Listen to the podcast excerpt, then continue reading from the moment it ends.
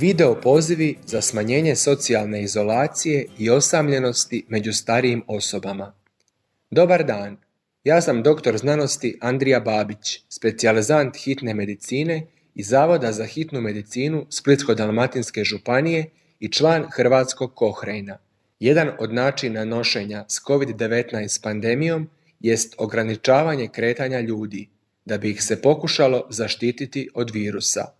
Ova izolacija može imati negativne posljedice na duševno zdravlje ljudi, pa u svibnju 2020. godine je objavljen Kohrenov brzi sustavni pregled o učincima uporabe video poziva za ublažavanje posljedica izolacije na starije osobe.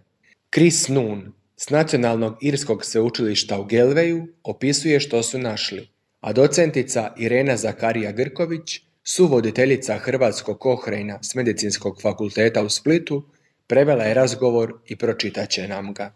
Ograničavanje kretanja i druženja, što je uvedeno u nekim zemljama, strože je za osobe iznad određene dobi kao i za one u domovima za starije. Jedna od nesretnih posljedica ovih propisa jest da starije osobe mogu se osjećati osamljeno i izolirano, što može dovesti do lošeg duševnog i tjelesnog zdravlja. Autori su htjeli istražiti je li se osobe koje rabe video pozive osjećaju manje osamljeno od onih koji ih ne rabe.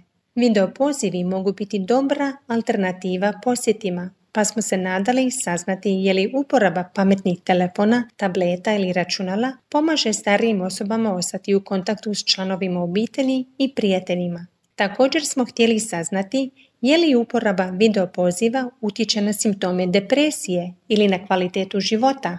Tražili smo studije koje su uključivale osobe iznad 64 godine života i nasumice isvrstali u skupinu koja je rabila video pozive ili druge metode za održavati kontakt s drugima ili u skupinu s uobičajenom skrbi. Našli smo tri istraživanja koje su provedena od istog tima istraživača u Tajvanu, koje su uključile ukupno malo iznad 200 ljudi. Sva tri istraživanja provela su se o domovima za starije, i usporedila su dodatak video poziva standardnoj skrbi u odnosu na standardnu skrb. Objavljena su između 2010. i 2020. ali nijedno tijekom COVID-19 pandemije.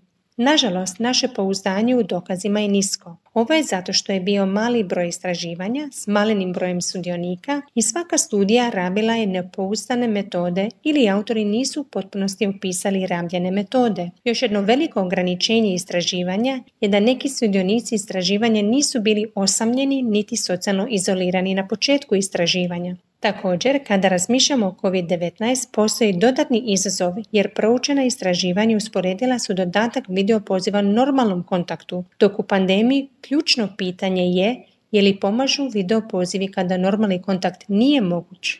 U zaključku, na temelju trenutnih dokaza ne možemo zaključiti je li video pozivi pomažu smanjiti osamljenost kod starijih osoba.